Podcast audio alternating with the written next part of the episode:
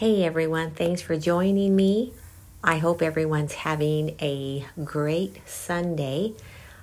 I got a few minutes of me time, so I decided to come on and share some things with you that um, one of them I've heard rather recently, and another one is actually something that happened to a family member of mine. So I'm going to start with that one. So this happened sometime in the 1970s, probably around 1977. And at that time, I was a kid, I was young, but I do recall this, this incident. The person who this happened to was a family member who was one of these people who they were not scared of anything. This person was a Vietnam veteran. He was not scared of anything and just a big guy, a very level headed, and who never was one to make up crazy stories or embellish anything. Also, if this person ever had any fear, he would not show it.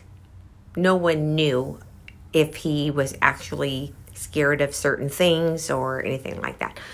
So, anyways, the story goes that, and I recall this, I'm going from my memory. This person was on leave from the army. One of his friends worked part time as a security guard in this car. I don't know if it was a car dealership or a car rental place. I really don't recall, but it was a car lot. Or perhaps it was a car lot where they sold, it was a dealership, but in certain areas of this dealership, they also had a car rental area. This place was in Orange County, California. So, since the guy who worked there was going to have uh, some sort of procedure, some sort of medical procedure, and he wouldn't be able to go to work for a couple of weeks. So he asked his friend, who was the family member of mine, if he would take his place until he was able to return. Since he was on leave, he figured maybe he could go in for him. So it was like, okay, sure, I'll I'll go in there for you. It was at night. So he would work, I believe it was 10 p.m. to 7, 6 or 7 a.m. So he would be there overnight, a few nights a week. On this particular night, he was at the dealership and he would have to kind of like patrol the area every now and then. And he would have his choice, whatever kind of car he wanted to drive while doing this. He was in the office with all of the car keys available to him and so on. So every so often, he would get in one of the cars and go drive around and patrol the the dealership. And it was a pretty big place. We know car dealerships can be pretty big. Anyhow, he was in the car and he would have to log it. I believe you had some sort of a log book at the time. There was no digital anything. So you would have to actually write it down in this booklet. What time and so on. So he was sitting there in the car after he had made his rounds and there was a knock on the window. He was thinking, who in the world could be out here? By this time, I believe it was after midnight. He looks over and it was coming from the passenger side of the car. And he said there were two children out there. And they told him, Can you let us in? We're tired and we're cold. We want to come in. right away. He said every alert that he had, like an alert system you have within yourself, everything just went off. And he knew right away, oh, no, no, something's really, really wrong here. He got this horrible feeling of dread. Then, what he noticed, he said it looked to him like these children had no eyes. It wasn't until afterwards that he realized that their eyes were blacked out. He went on to say that these children were probably no older than 11. So now it's after midnight, it's in a closed dealership, and two kids are out there wandering around with black eyes. Now, you have to remember something. This took place in the 1970s. This is before you were able to go online and hear about any types of encounters like this. This I, I'm sure that at some time maybe even before the 70s, there were some people who had these encounters with black eyed children. But at this time, we really didn't know about this phenomenon. When he had this experience, he said that he started up that car and he drove back around to where the office was that he would he would go in and be there for the next hour and a half, whatever, until he had to go make his rounds again. And sometimes he would walk.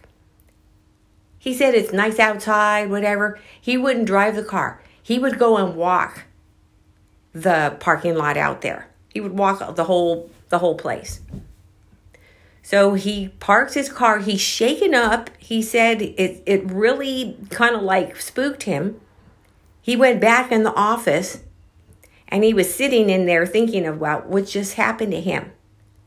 He felt kind of guilty in a way also because he was thinking maybe they were really kids and they needed my help and I just drove away.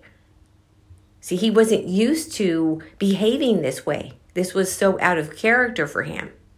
But he just couldn't shake that feeling that this is not an ordinary type of uh, encounter here.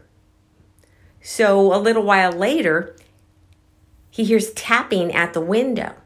This office within that dealership wasn't real big.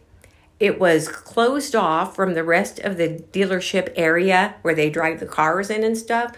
So it was just like a small type of office, and the window to look outside was right there kind of like I guess people could uh, drive up there and you could hand them their keys or whatever out one of those windows. So he heard a tapping on one of the windows there and he looked and he said it was the same two children. And they were continuing to say the same thing. We just want to come in. We're cold and we're tired we just want to come in and sit down. And he said he had no words, but he could feel inside himself, he was shaking. And he couldn't he, he couldn't think of anything to say to these kids. Then they started becoming more aggressive. And they started pounding on that window. And they were demanding now to be let in. And at the time, he said he felt like he was kind of like under some sort of hypnosis. He was unable to bring himself to say anything, and he was almost unable to move, except for a feeling like he was going to open the window until finally he kind of like came to. And he said he stood up because he knew that these things were evil. he had been confronted with kind of like um, not black eyed children, but he had been confronted with some experiences before, and he recognized that feeling and the feeling of evil. So he stood up and he yelled at those children and he said, You better get the fuck out of here right now. I'm not calling the cops. You get the fuck out of here. I'm coming after you. And he said, Those children didn't walk away, didn't run away, didn't fade off. They disappeared like poof, they were gone. After that, he went outside. Now, this is something that I would not be able to do. No, I'm not going out there. He went outside and he walked around all over the place looking to see if anyone was there. He couldn't see anyone, there was no one around. He went back in that office and he said, I sat down and I was just thinking, what in the hell just happened to me? So it wasn't until recently that I could answer that question and actually tell him there is a phenomenon. It's called the black eyed children, and I was able to tell him about the ex- the first experience that I heard of was that guy who was filling out a bank note in his car and he was going to go make a deposit when these children came knocking on his car window saying that they forgot their money they were going to go to the movies or and could they give him could he give them a ride and all this stuff and I don't remember what year this happened in I believe it was in the 90s maybe the early or mid 90s. But that was the first one I heard of personally. When I heard that story, I remembered the story that I was told back when I was a kid. And that's when I discovered that, okay, this has actually been going on before the 90s. Now, the earliest story that I've got is this one that I just told you because I know that happened like in 1977. But it goes on. It gets a little bit a little bit um, more intense because I told you that this man was not afraid of anything. He still isn't. There's just nothing. He's not scared. After all of the things that he's been through, he has no fear. Anyways, after that incident, I believe he had like two more nights that he had to do for his friend until he was free, until he was able to, his friend was able to come back and he was like, okay, I don't have to do this anymore.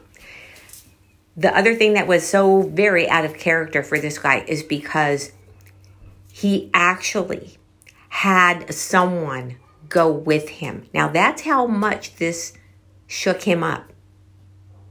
He had one of his sons go with him one night. And then for the last night that he had to do this job, he had uh, someone else go with him.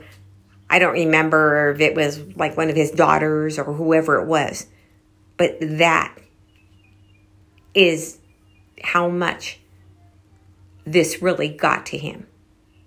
So, this phenomenon, was sometimes I think of it and it seems to be, at first, it's going to startle you. The one thing is, it, these people, whatever, or these things, whatever these entities are, they seem to come out at night they seem to come out at times where your guard is just really, really down, which is usually at night.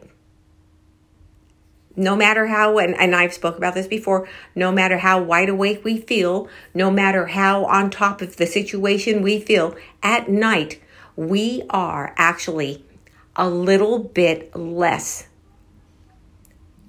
like um, energetic or like on top mentally. Okay? we're just a little bit with like um I, I'm trying to look for the word. There, the only thing I can think of is like minus. We are just slightly minus the way we are during the daytime, especially when the sun is out. And these things, whatever they are, seem to know this. And it just will give you a start. I, yeah, I can just imagine. But then, I mean, the, the rest of this, the, what this means to people who actually experience this seems to be more intense than what we just read about. It kind of um, leaves like a scar on the psyche. Having had that experience may not frighten you like other things, but it leaves that scar nevertheless. And to some, it's very traumatizing. It all depends on the individual, on the timing, on the actual encounter. Like if they start becoming more aggressive, things like this. It's a different scenario for everyone who has this encounter. So for me to sit here and say, well, it doesn't sound like it's really, really that creepy, especially if you can just tell them to get the heck out of there or whatever. But see, I've never had that encounter, so I don't know. Maybe it would scar me forever, also. I'm thinking, yes, yeah, probably so. But anyone who knows this person would be pretty surprised to know that he actually took on the two other nights one of his children to accompany him because that just shook him up so bad.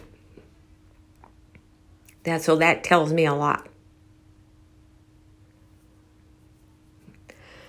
I have heard also for whatever reason, it seems like truckers, maybe because they are alone on the road a lot, they're driving at night a lot, things like this, especially back 20, 25 years ago when things were so different, didn't have the communications that they do now with the cell phones and Zoom and all this other stuff that they are able to do.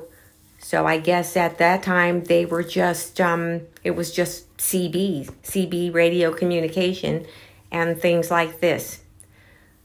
So being out on the road was probably a little more treacherous than it is today, simply because uh, there was a lack of technology as far as communications go and things like this. And there was a story that I read about a truck driver who was driving through this certain part of Nevada. And he became very tired. So he was going to pull over and go to sleep for a while. He had been driving for so many hours already. So it was time for him. So he pulled over off of this highway somewhere in Nevada. It's been a while ago, so it wasn't built up. You had a lot of just emptiness around. That's what he was driving through. So he went ahead, he pulls over, he goes back in his cab, goes to sleep for a while. And what wakes him up a little while later is he heard some tapping. So he got up because he continued to hear this tapping sound. He thought that, oh, it's probably the CHP. So he went to go and get his books so he could present them to CHP, I guess his logbooks, whatever, how many miles or how many hours he had drove, and that's why he was pulled pulled over on the side of the road and going to sleep. So he says he gets back into uh, the front there, and he is in the passenger's side because that's where he heard the tapping and the CHP he thought it was going to be a CHP officer. And what he saw was the same thing. Okay, he sees these um, children with black eyes. Now he's out in the middle of nowhere on this lonely highway with nothing around no buildings, no gas station, no donut shop, nothing. No restaurant. I mean, absolutely nothing. Just cactus. That's the first thing that he realized. Two children out here? I don't think so. Plus, it was 2 a.m. So these children start saying that they would like him to give them a ride. They're lost. And he it's the same type of situation. He can't say anything. He's just at a loss for words. He's freaked out and all the while in his mind he's thinking how are two children out here in the actual middle of nowhere? Then he realizes that they have black eyes. He said, where eyes should have been, there was nothing but black. So he told them, You need to go. Wherever you came from, you need to get out of here. And then they started tapping on the window harder. They started becoming more demanding. This seems to be a common thread here with many people who have these encounters. So they start demanding that he give them a ride. They're lost. It shook him up now to the point where he went ahead, he put his logbook away, he moved over to the driver's seat, started up his truck, and took off. As he drove away, he could see in his mirror that those children were standing there just watching him as he drove away. So as he continues on down the road, he travels so many miles and he said, I saw those same children. He had been driving for maybe an hour and he saw them. He remembered their clothing, he remembered how they looked, and he said they were the same children. I had been driving for about an hour, and there they were again on the side of the road. So he's being harassed by these entities. Why? Why would these things do this? And why? How? More likely, are, are they able to do this? This is my belief, what I'm going to tell you. And my personal belief is because he was so scared. And trust me, I would be also, especially in a middle of nowhere situation. So this guy was so scared that they felt that, and that gave them more strength. So they were attracted to that fear because it's what feeds them. So these stories of the encounters with these black eyed children just seem to go on and on. The more you look into these things, the more that you realize that these things happen more, perhaps, than we realize. One of the reasons why I didn't tell the story about my family member before is because I actually I mean, I have so many stories from so many people, as well as my own. Sometimes they're like way back in my mental archives until something will jar that memory. And I'll be like, oh, yeah, I remembered that story. I remember that encounter that he told me about. And I even went to that car dealership. It was a couple of years later. And I don't uh, I don't recall who I was driving with. And I said, "Let's stop by there and just check it out." Because I heard a story about this place and I just wanted to go and see if I could feel anything. I was just trying to get a read of that place. and I went there and I was looking for some of the places that he described and so on.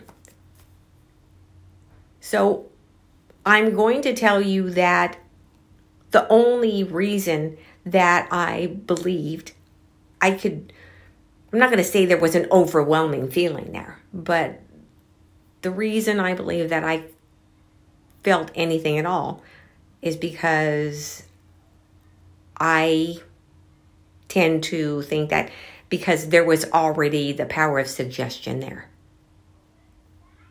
I can't say for sure that I felt anything because it's like going to the Queen Mary.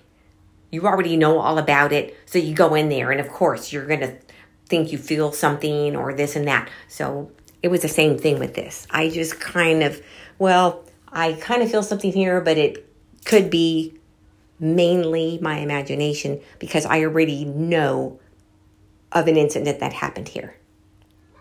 So I can't tell you guys 100% for sure that what I felt was because the place is actually active or because of what I already knew.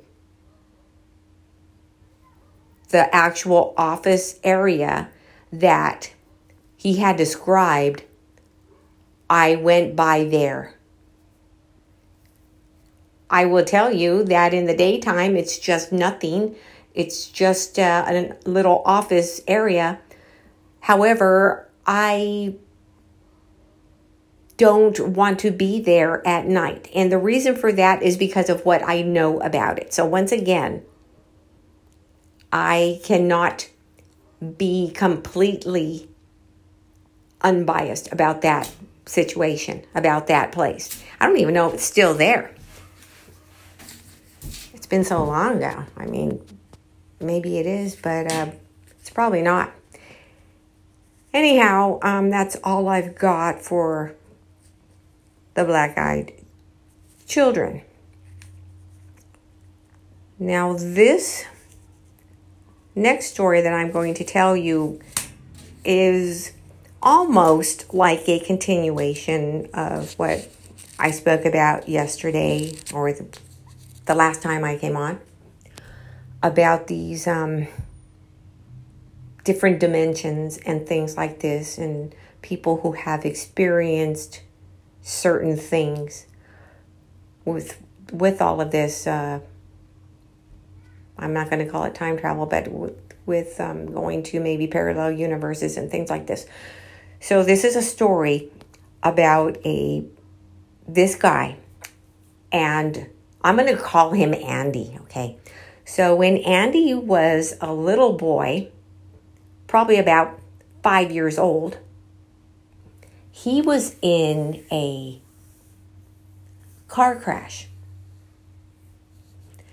So now he's grown and he says I believe that I died in that car crash. And people ask him, okay, you had a near death experience and you came back and you recall you have some memories of this NDE. And he's saying, no, I believe that I died. And so his mother is like, okay, well, if you died, then where's my son and who are you and things like this like it's not making sense to her and it's not making sense to other people Like, okay, you died, but you're here. So what are you trying to tell us?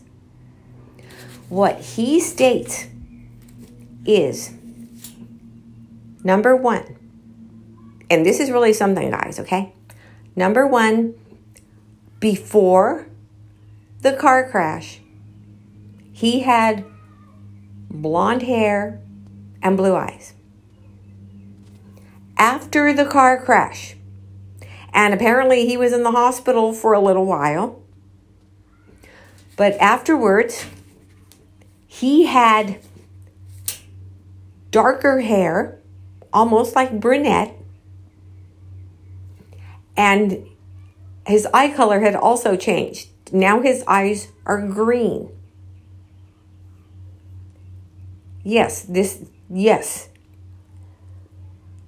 So, all right, what does this mean? He said when he was in that, I guess, kind of like a comatose state, he said there were entities who took his spirit out of that body and put it in a different body. So these creatures took his spirit out of the blonde haired, blue eyed body and put it in the body of a brunette with green eyes. He has pictures of how he looked before the car crash. And he was a blonde with blue eyes. And afterwards, I'm not gonna, his hair wasn't like real dark, but it was darker. He was no longer a blonde. And his eyes are green. So it comes to where certain people have asked him, all right, so who were these people or entities who did this switch, who made this switch? All right, or are we talking about aliens? And he said, no, they looked like demons. He said they were demonic looking entities who did this. See, so what we have here is we have a story where there is proof, okay, that this guy looked one way before the crash and another way afterwards. But then, why doesn't his mother notice? What does his mother say? Oh, yeah, he did have blonde hair and blue eyes, and now his hair is darker. Maybe she says that, well, his hair got darker as he got older. But how would that explain the eye color change? Think about this one, guys. In a way, all right, this is kind of like maybe he did travel to another dimension while he was in this slight uh, coma, but that wouldn't explain the change how he his current body is uh, different than his previous one. This is another strange story, difficult to grasp because, in my opinion, there are so many loose ends here. These things are not connecting. I, I just, and what about his dad? Did his dad notice? I'm telling you, I would definitely notice anyone who went in the hospital as a blonde and who came out as a brunette. And different color eyes. I would notice. Think about it. What does that say to you? Or does it say anything at all? I don't know this person. I have heard this story. But it just, when you think that this is the only one, it isn't. This is not the only case like this. There have been others. As well as how do you explain? All right, so you have this guy and this girl, and they're driving down the road and they get into a car crash. It's pretty severe, severe enough for the guy who was driving to have to be hospitalized. And he was in the hospital for a little while, like a week. He comes out of the hospital and all right, they're continuing their life and his girlfriend, they're they're continuing and everything is fine. He's on the mend. But his girlfriend doesn't remember the car crash. She's like, What car crash? What are you talking about? And she's not the one who was injured. Yeah. What does that say to you? Two people in the same car in a car crash, and the one who isn't injured doesn't recall the car crash? It defies everything. The person who would have been hospitalized may be the one I would think would not recall the car crash because there is something that happens to a lot of people where their memory will be blocked out of traumatic experiences to try to keep sanity like a defense mechanism. But not in this case. It's the one who wasn't injured who doesn't recall the car crash. Very strange.